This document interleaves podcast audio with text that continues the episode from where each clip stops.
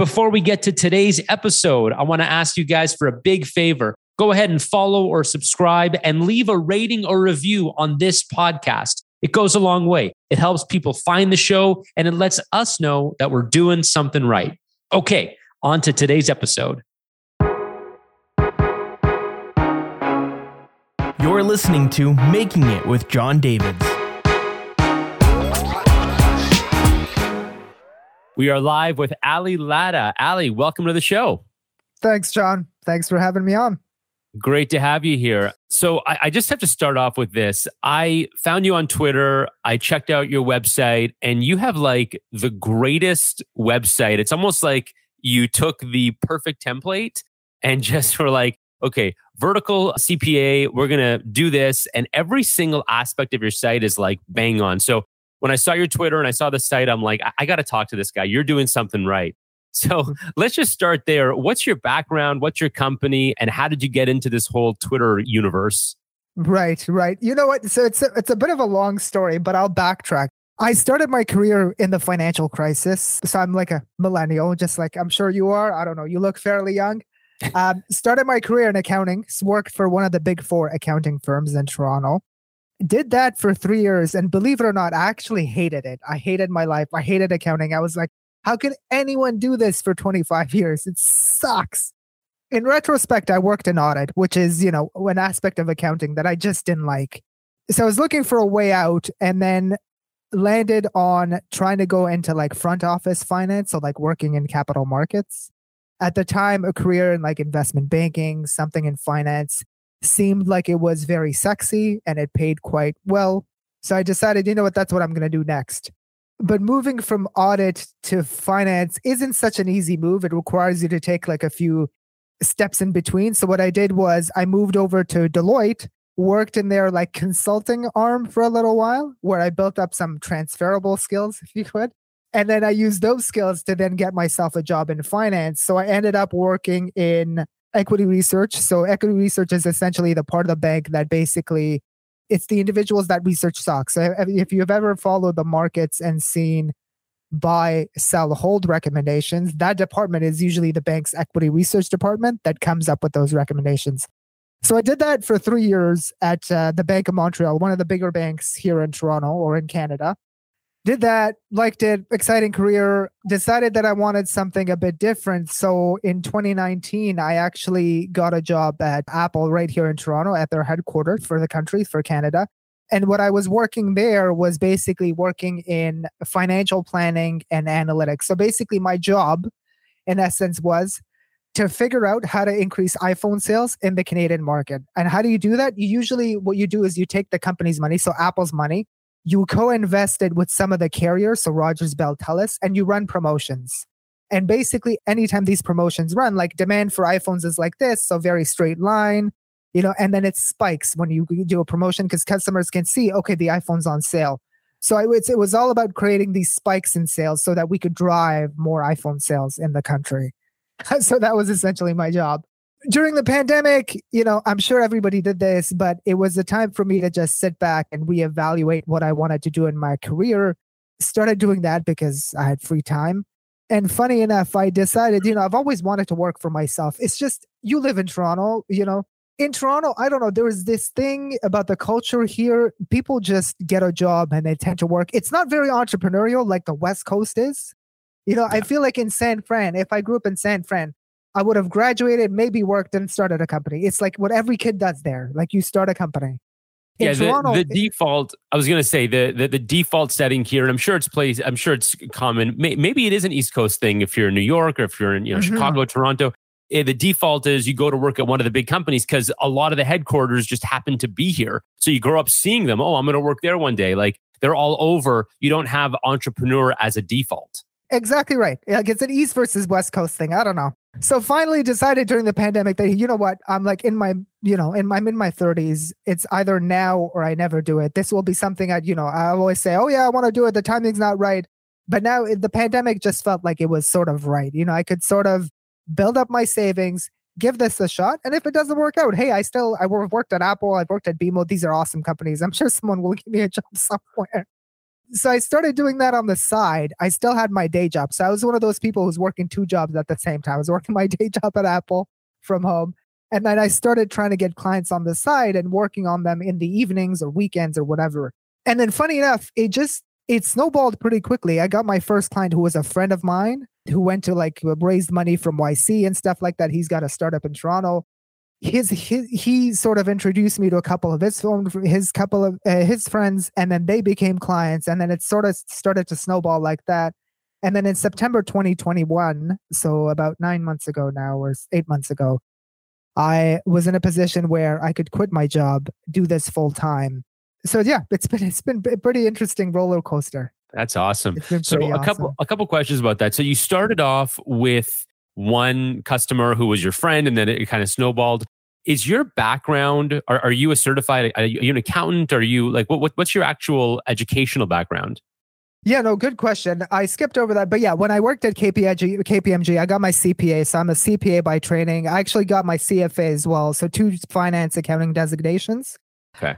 I, I yeah, I got those when I was working at KPMG. So you and other you had those, and did you have did you get those with the thought process that you'd one day do that for a living, or, or I mean, sorry, do that like as an entrepreneurial journey, or that was not your thought?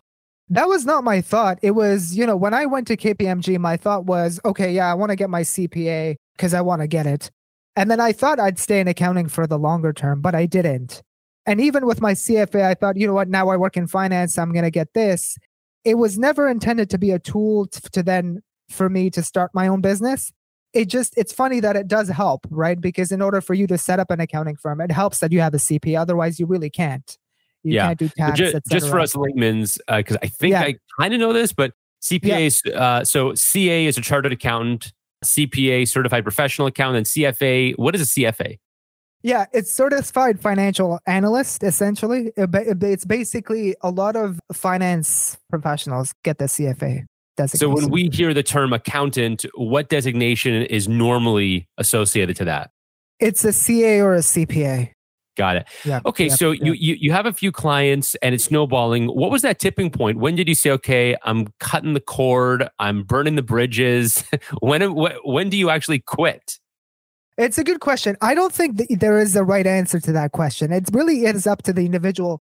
I'll be honest with you. When I left in September, like the income that I was earning through my company, Vertical CPA, wasn't enough to replace my job. Like, let's be honest, when you work at like a company like Apple, you're overpaid. One, they want to make you stay there. Like, they're, they're the big tech companies pay you well to like give up your dreams. They pay you well such that you stay there. They're not dumb. They're not dumb. You're paid well in order for you to do that. To shut up and just keep going.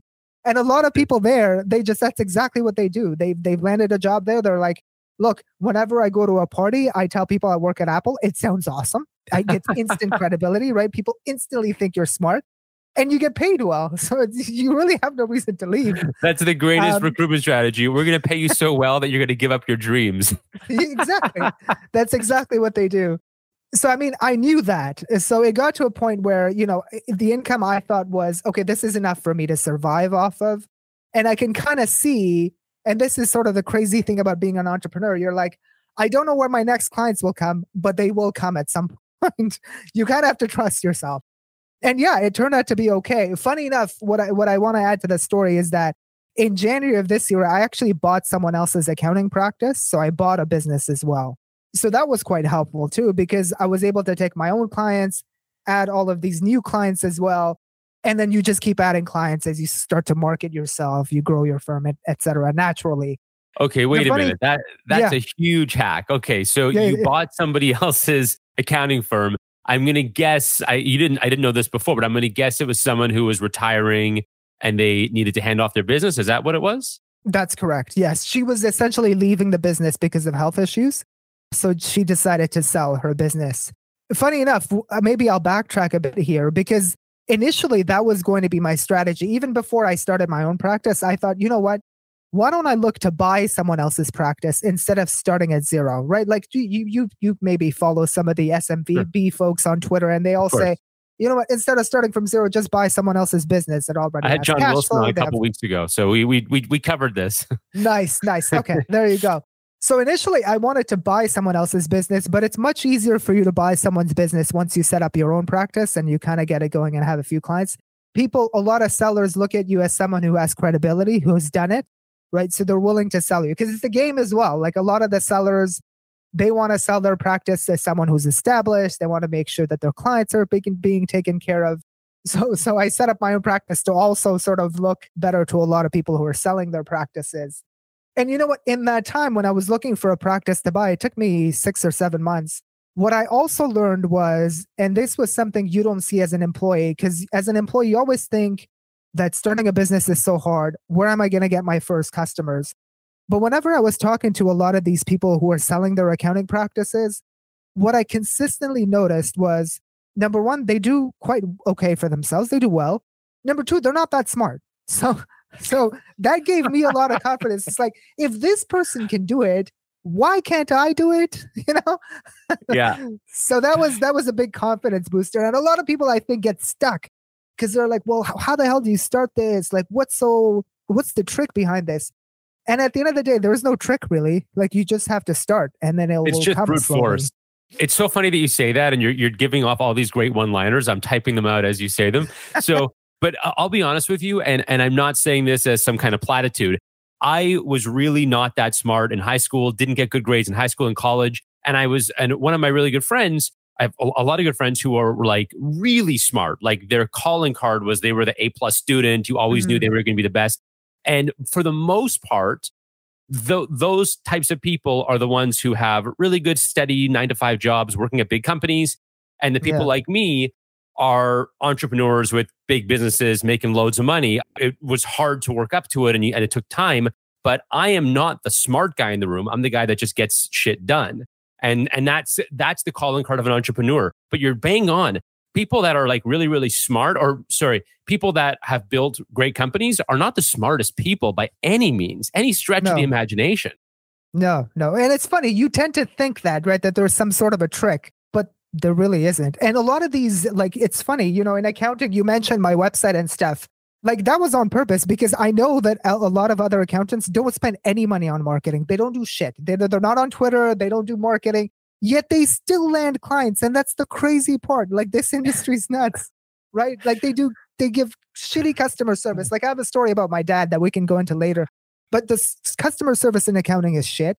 They don't do marketing. So if you can just kind of, you know, distinguish yourself from the other the other competition, like you already have an advantage. That's it. So I want okay, I want to talk about your website now because this was like uh, top of my list. I want to Yeah. definitely get into how you purchased and sourced and paid for an accounting firm, but we'll we'll, we'll do that right after this. Okay, so for those people who are listening, verticalcpa.ca. Let me just give you a quick kind of overview of what I'm seeing, and then I, I want you to kind of take it down. So top of the site, first of all, great color palette, super clear. Top of the site, outsource your accounting today, request a callback. Like clear value proposition, enter your information here. You scroll down, you got a video of yourself, trusted by, and then a bunch of logos. Then this is a killer. You've got all these Google testimonials that just scroll by the screen, happy customers, more stuff about your clients, and then you have content, blogs, videos, you know, more good stuff. So as I scroll down this page, I'm looking at it, I'm saying, wow, this guy just nailed his web design. It's not that it's it's it's a good looking site, but it's not like overly polished. It's really simple and it's just got all the elements. So, A, how did you do this? And was this your first attempt or was this a ton of optimization? So I'm uh, constantly changing my website. And that's the one thing I've learned. Your website, especially for me, you know, since I run a remote firm, that is like the front of my store. So I gotta give it, I gotta put in the time, make sure that when someone lands on it, it's very clear what I do. And I'm all about like maybe you you follow me on Twitter. I'm all about simplifying stuff, especially when it comes to accounting and finance. It's all about you're not there to give your client jargon. They don't understand it. Like you're not there to do that. You're there to like simplify and make it easy for them to understand. That's my job. Like to communicate my value prop and what I do very, very clearly.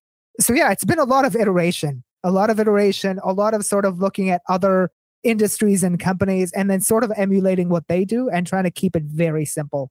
Like even What- some of what's the stuff on then? Sorry, just just on that point. What what's this like? Is there a certain industry or company or area that you looked at to get? Because a lot of people, honestly, Ali, they don't Yeah. do the testimonial. Like the Google testimonials is killer, And Yeah. and like just even that, what are, are there any reference points you can give listeners where they can look?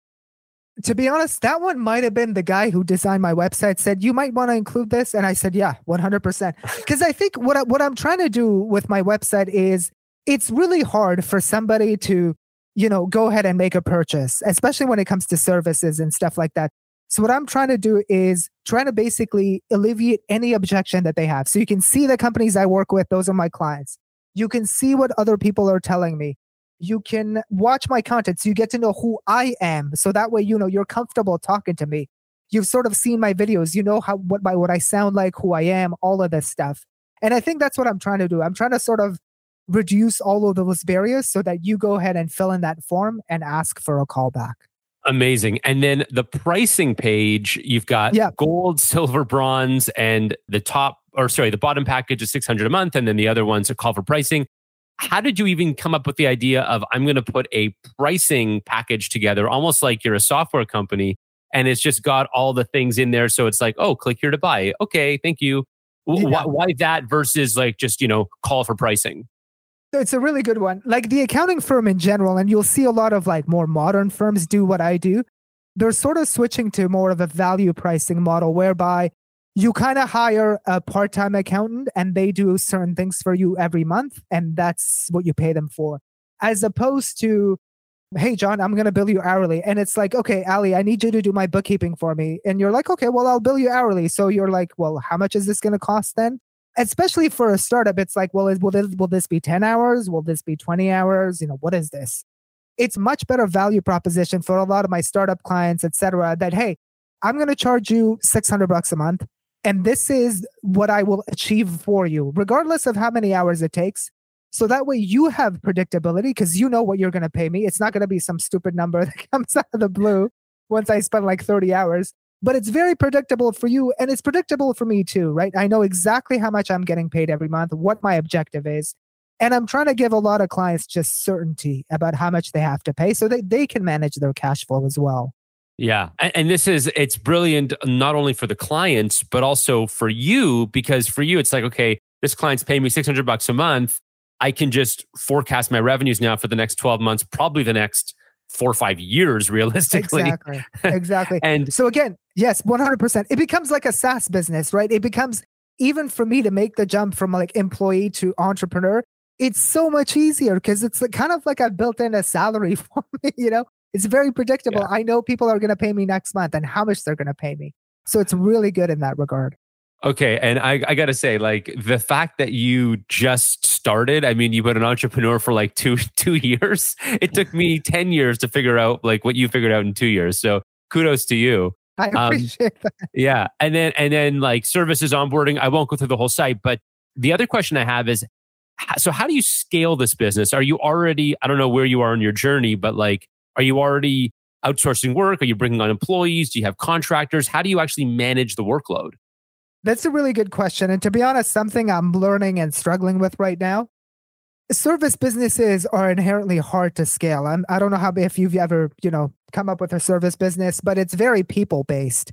A lot of the the bookkeeping work, the tax work, you can come up with templates and processes and sort of scale that. You know, you can hire people, et cetera, and templatize it. But like some of the stuff that I also do tends to be financial projections and financial modeling for a lot of my clients. That stuff is a lot harder to scale because, first of all, my team is myself and two senior bookkeepers. So the bookkeepers are great because they can do some of the tax stuff, they can do the bookkeeping stuff, obviously. But when it comes to more of the subjective stuff like company planning, forecasting, a lot of that knowledge stays with me and i'm still trying to figure out well how do i replicate another one of me? You know can i get somebody who's got this expertise and then maybe hire them to do this? So that's the part i'm trying to trying to figure out and scale. But i would say one of the parts of the business like the tax and bookkeeping stuff is pretty scalable because once you get volume you can just hire someone and then just keep adding that way. Absolutely. So, in, I mean, my background is in building service businesses, mostly in media, podcasts, social media, things like that. And I, I'm sure it's very different because you're in a much more skilled, for lack of better word, skilled profession. I mean, you have to have a certain amount of education to do what you do. What's worked for us generally is breaking down every job into its smallest pieces. So it's like, you know, yes, you need someone with this certification to do, to go from A to Z on this, but A, B, C, D, E, you know, M through O, and then like P, you know, those things can all be outsourced and then kind of brought together and then reviewed by the high level person. They don't need to spend their time doing all that. So for us, it's been about kind of breaking every task down into its micro tasks and saying, okay, what pieces of this can be outsourced versus what do, you know, our team members need to do themselves. So, I mean, that's the simple version of how we've done it. Mm-hmm. But yeah, I mean, it's, it's, it sounds like what you're doing now is, is working for you anyhow. Yeah. I like what you said there. And I think this is really important for me too. It's all about documenting a lot of the processes, especially in a service based business, right?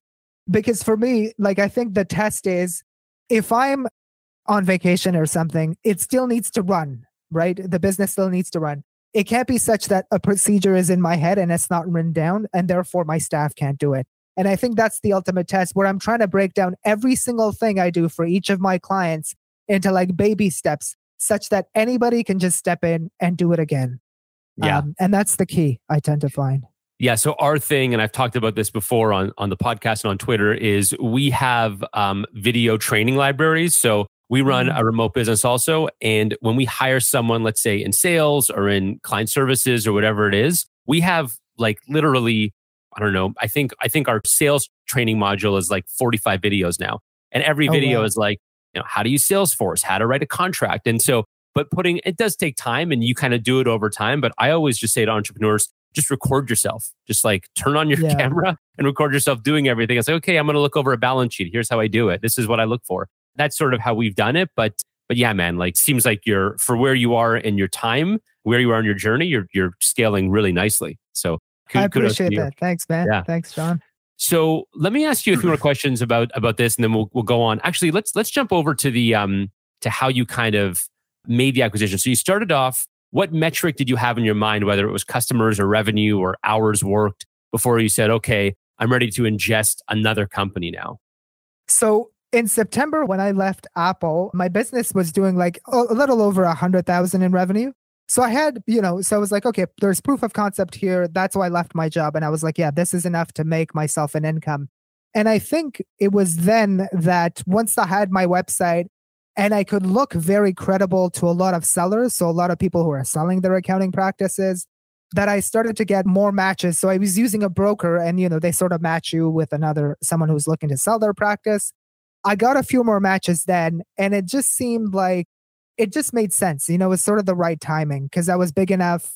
I understood the business enough. I was doing this full time now. I was no longer doing my job. So I was like, okay, this is a good time for me to be able to sort of look at somebody's practice and take them in. Funny enough, you know, it's been what almost six months, not even six months that I've had the the practice I purchased. But it's funny, man. You know, I've never done an acquisition, but it, it, to take you through play by play, like I totally understand when people go into a company, they buy it and then they let go of customers, staffing changes, etc. And I'm like, why is there so much commotion once you do an acquisition? Like, why are they letting go of customers, like staffing changes? But now I totally get it, man. I totally get why that happens. Some customers are just not a good fit. Like some of the clients I bought were just not a good fit. So I've had to let them go. Some of your staff, because you're a new owner, they have like you know, it wasn't a change they were expecting. So for them, it's a really big change. So some people decide to leave or they go take another job, which is acceptable.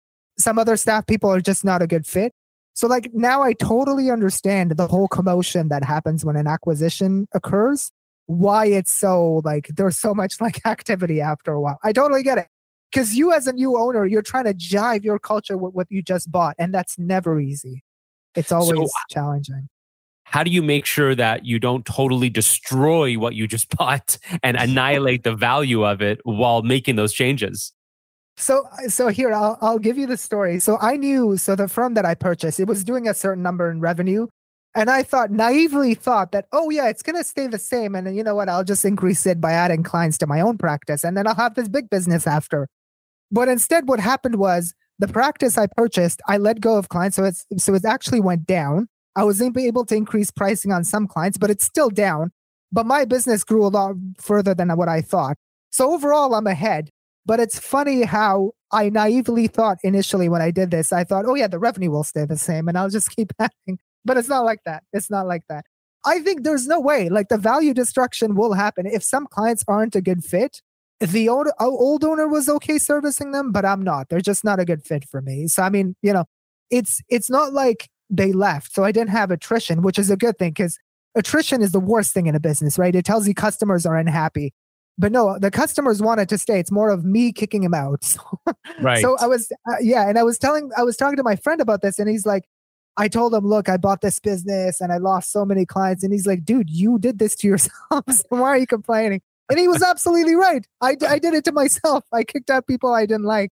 So I was like, oh, I, I, I sort of sat back and thought about it again. And I'm like, yeah, okay, all right. aren't service businesses though very relationship driven the difference between buying a product company is like if i drink this brand of you know orange juice i don't really care who owns it but the relationship i have with my accountant with my hairdresser with my doctor Mhm. uh, it's a little different just saying hey i'm your accountant now well what happened to to james i was dealing with for the last 13 years how do you is that did that come up a lot or did you or did you get around that quickly It did. It definitely did come up. The good thing I had going for me was that the old owner stayed with the business for about a month and a half, and then she was able to, you know, sort of make a, a sort of a warm handoff with a lot of clients. Tell them why she was leaving, you know, tell telling them to stay with me, trust me that I'm qualified because of this and that reason. So that definitely helped because you're absolutely right. If that didn't happen, then some clients would have been like, okay, I don't know who this guy is. Peace out. I'm going to go to someone else.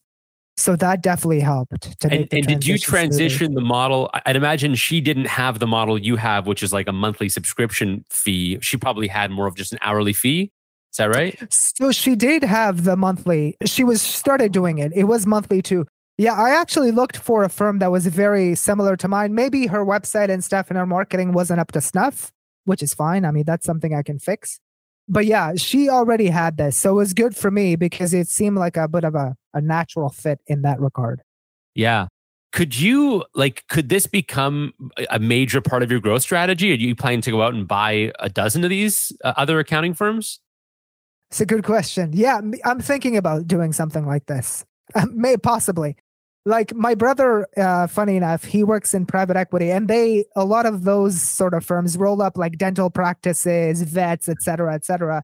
I have been thinking about this, but maybe doing it towards like bookkeeping and tax because that side of the business is much more scalable. So maybe t- the tr- looking for another bookkeeping firm would be something I'd be willing to do. But you know what? I just bought this one, so I'm going to take a bit of a break and then think about this again. But yes, I'm open Yeah. to doing something like that. That that's interesting. And just going back to what we were saying before how do you scale it? The, if you divide up the stuff that is scalable like that's more commodity focused like okay you know doing mm-hmm. bookkeeping for a business that does you know whatever 500,000 to 2 million in revenue you know th- that we can stack up. And if you want to do you know deep financial analysis for 10 million dollar plus companies that's not going to be like a super scalable thing but they're going to be high ticket customers Correct. Exactly right. Exactly right. You're Yeah. absolutely right. You you figured out my business. That's exactly yeah, well, listen, I, like I, I wasn't kidding when I saw your website. I was like, oh, I got to talk to this guy. This is too good. So I, I'm I'm glad that my thoughts on this actually kind of make sense. So a couple more questions on the acquisition. So how, how did you figure out pricing, and were there any creative models that you used to actually pay for it? You can start with pricing. Like, was it just a simple structure? Good question. So usually the way accounting firms and bookkeeping firms sell, it's usually a multiple of revenue. So usually 1.1 could be 1.6 times revenue. So something like that. So I bought it mine for 1.4 times revenue. In terms of financing, so what they what the broker and what the seller obviously want is no at-risk financing. So no vendor takebacks, no seller's note, nothing like that. It's like guaranteed funds up front which kind of sucks for you as a buyer, right? Because you can't do like a VTB or an earnout or something like that. But I mean, it was fine because, funny enough, the terms that a bank gives you on an accounting firm are really, really, really good. So my financing terms are I put zero equity, so 0% down. I just financed the whole thing, which I didn't know that you could do this with an accounting firm. What? Yeah. So usually, yeah, whenever like you're a private equity buyer, you want to buy a business, it's whatever, 30, 20% down, and you got to get a loan for the rest. Accounting firms, you can leverage the whole thing. Oh my god. So I knew that with a with with dental firms. So my my sister in law is Yeah. a dentist, and I remember her telling me that when she you know started her own dental practice, she had to spend a ton of money on equipment and like dental equipment is not cheap opening up a dental Mm. clinic and she financed 100% of it and and apparently like every bank does this like dental clinics are really safe bets i had no idea it was the same with accounting firms Were, was that like easy to do like once you figured it out like the first bank you went to did it or did you have to do some digging and and, and that's that sort of thing I did do a little bit of digging. I mean, some of the banks weren't giving me good terms. Like in Canada, what, what do we have? Like five BMO, you know, Yeah. TD, CIBC, Scotiabank, and RBC. I spoke to like National, Montreal, and then TD. TD gave me the by far the best terms for whatever reason. I don't know. And I guess they, they do this quite frequently. They have an entire practice dedicated towards this. And yeah, very similar, I guess, to yeah, to your sister's Wow. experience, whereby they finance the whole thing. I guess this is how they do professional services because they think they're very like good businesses. The owners generally make decent income, so they're like, yeah, you That's can unreal. And 100%. so could you so is is the M&A model here then very scalable? I mean, couldn't you buy I don't know, t- 10 of these if there's zero down? I mean, you want to have some time to ingest them and make sure that they're integrating properly, but it seems like if money isn't a barrier and you know how to operate these things well, that seems like like like a, like a like a pretty good growth path, right? I think so. Yeah. And that, that was honestly the plan. Like I bought this one and then you know what? I'm gonna try and look for another one to see if it's a good fit, etc. And then yeah, try do the same thing. But I think Awesome. it is very possible to do that. Yeah. So let's let's talk about Twitter. When did you get onto Twitter and how did you kind of make that a megaphone for yourself? So I got on Twitter after I quit my job. So after Apple. So like October, September, October ish. I took a, an audience building course, the one by uh, Sahil Bloom on on Twitter. So his course basically.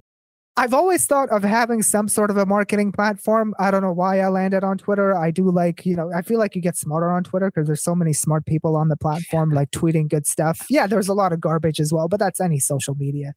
It really depends on who you follow.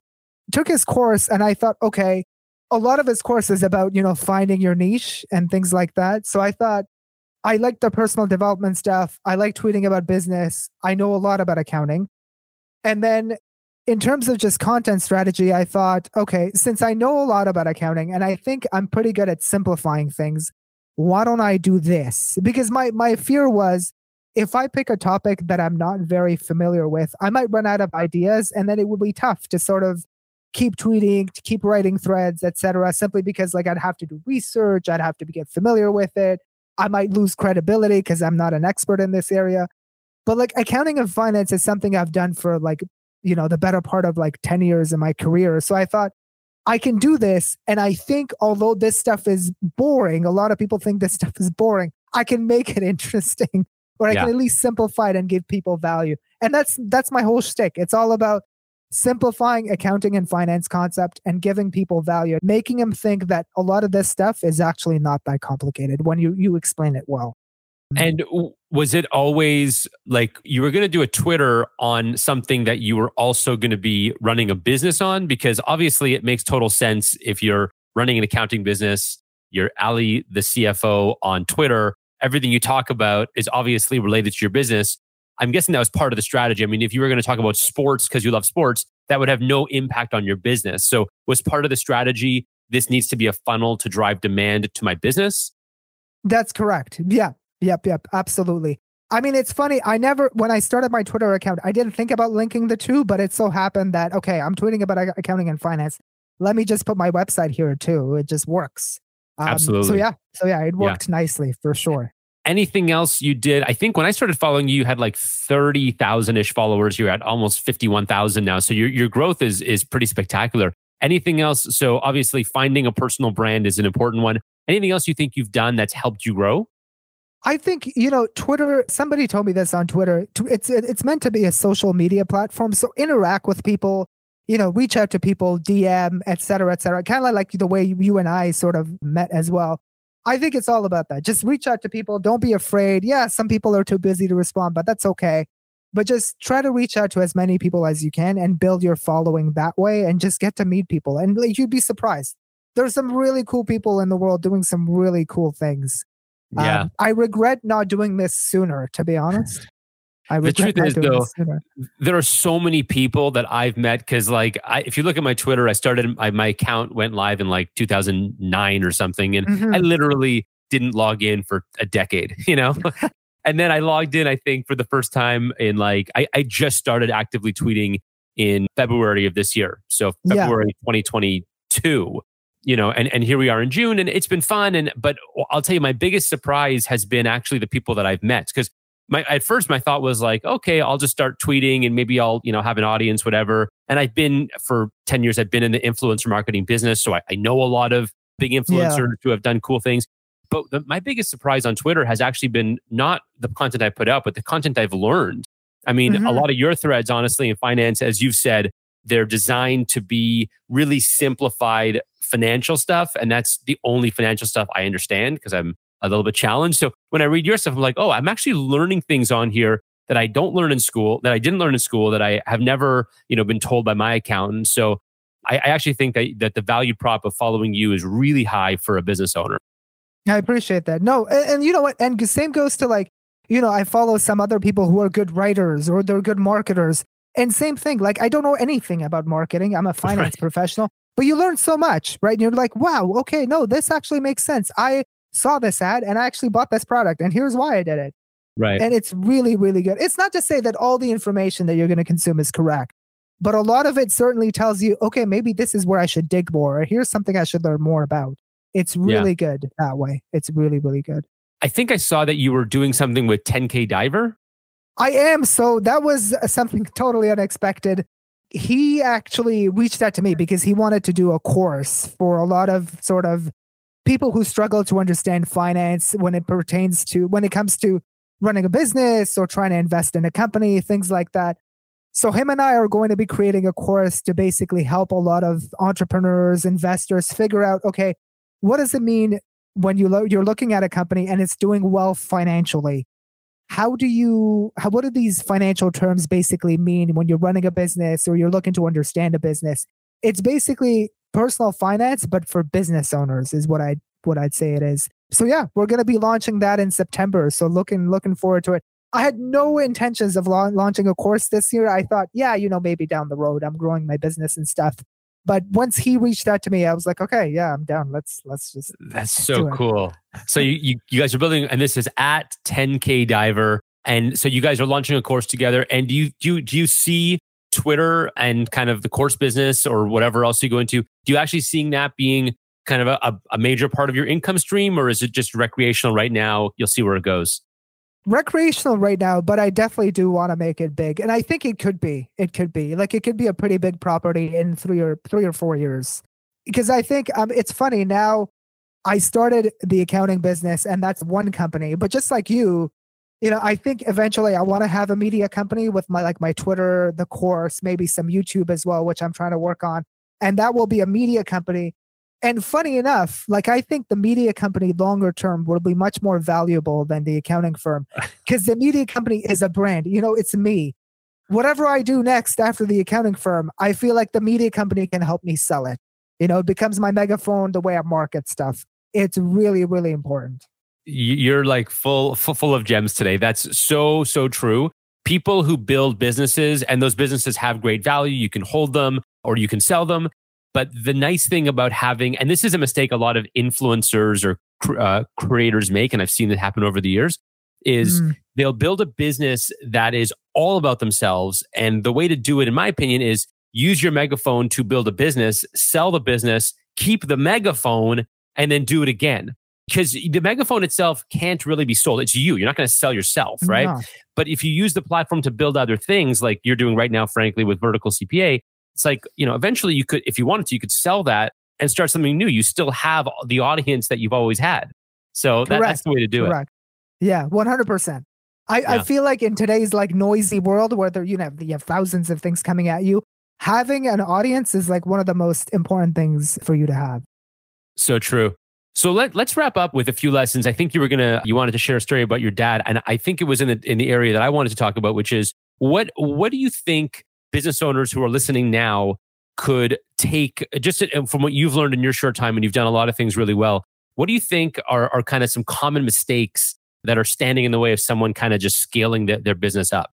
scaling or or even starting, I'd say you know there is uh, the first step is always the hardest and i think that was for me too and for years i worked as an employee like you know at like the bank or the accounting firm etc i had a very cushy job but like i was saying in the beginning that first step is always the hardest but it's so necessary for you to just get over that hump and then i assure you that whatever whatever step number two is step number three those things you can just figure out and and you know as you go along I feel like that first step is one of the hardest. So as long as you can take that one or break it down and make it small enough for you to be able to take that first step and take that risk, then yes, try and do that so you can sort of get the ball rolling on whatever it is that you're trying to do. Well um, said. Okay. Yeah, one hundred percent. I feel like a lot of people get stuck on on on that step. So did I. I did too. Oh, I totally. put it off. I had excuses. I said, "This is why I'm not going to do this. I'm not ready." Blah blah blah blah blah. Well, they they also I think just adding to that, people have a fear of all the things that could go wrong. A, they totally discount or they, or they don't see the massive benefits. So it's like, yeah, you could, you know, you actually phrased it pretty nicely at the beginning, which is the worst, worst that can ha- happen is I fall on my face and I get a job exactly where I am right now, anyways. So, mm-hmm. like, the worst case scenario is I'm back where I am right now, which isn't terrible. And I'm doing it again in two years and I can take another shot after that. The best case scenario is as you said you you drop what you have you start a business it's growing you acquire another business you build an audience and then you're sailing you know at a certain point you kind of pick up enough momentum where you actually can afford to have some losses i mean just like you said your business has been doing so well that even with the things that didn't go well in the acquisition you still grew because Correct. you you had an, enough momentum going in do you feel secure today like I don't know, as an entrepreneur, we always have a certain amount of paranoia do you still kind of I don't know. Do you ever ever have those really worrying moments or or certain challenges that you see? Okay, I've really got to overcome this. this is a huge problem right now. St- I still have the paranoia, but I think that never goes away. You know, as an entrepreneur. But I would say this: your point about the upside, it's way way bigger when you work for yourself. The thing that you have to remember as an employee is you're not really in control of your destiny. You know, if a company is going through layoffs or whatever, especially in times like today, you know, you see some of the headlines like Coinbase, etc. Yeah, you could be let go. Yeah, you could be let go at any time. And I feel like that is that is the one thing about employment that isn't appreciated is that there is a crazy downside to that as well. Anytime somebody could just tell you, "Hey, we're doing cuts. You're we're going to have to let you go." And then, what do you do when that happens? Especially if you're in like your your 40s, your 50s, it's so hard. I mean, it's so much harder. It's not impossible, but it's so much harder to then start again. So I'm like, well, why don't you just fire yourself and just start your own thing now and then just let that build? Right. Yeah. I, I always find it ironic. Like I, I bought a I bought a property a, a year and a half ago and the hoops that the bank puts me through to get a mortgage. And it's like, look at the assets in my bank account, look at the stock market, look at this, look at that, you know, and look at the fact that I've been an entrepreneur for 10 years, 10 years plus and you're saying that I'm less secure financially than someone who gets, you know, paid with a paycheck, who, by the way, is at any given time two weeks away from having zero income. Correct. Correct. You know, and if something, you know, if something terrible happened and something went wrong with my with my business, chances are within two three months I'd figure it out and be doing something else. While, while that guy would still be looking for a job. So it's kind of funny how they how they look at it. It, it's so true. It's it's stupid how your employee, because they have a salary, could get a mortgage, but you as the owner can't. that makes no sense. it's so true. It's so true. you know, no it's, it's funny. I actually this is uh, one more thing I'll say. I, it's funny. I actually had an experience. This really happened where they were like, you don't qualify like your salary, your T4 salary, which in Canada is, I guess, the W5 or whatever they call it.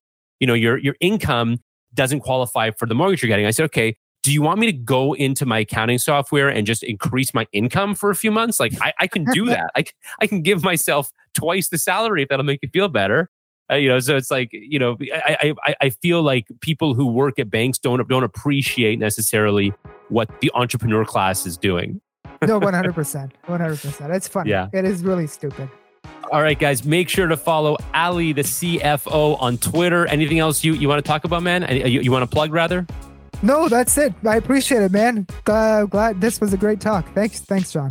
Thanks for listening. If you enjoyed this episode, make sure to leave a rating or a review on Apple and Spotify, wherever you listen to podcasts. Helps other people find the show and it lets us know that we're doing something right.